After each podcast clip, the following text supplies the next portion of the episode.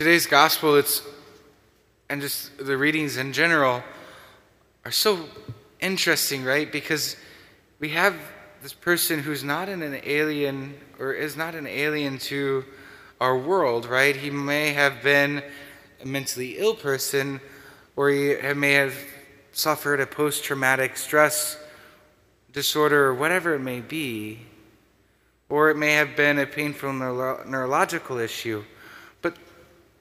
But the focus is, is that the Lord, in His mercy, saves us, right? It's something that we say in our responsorial psalm Lord, rise up and save me. Enter into my heart and bring me clarification, bring me healing, bring me peace of mind.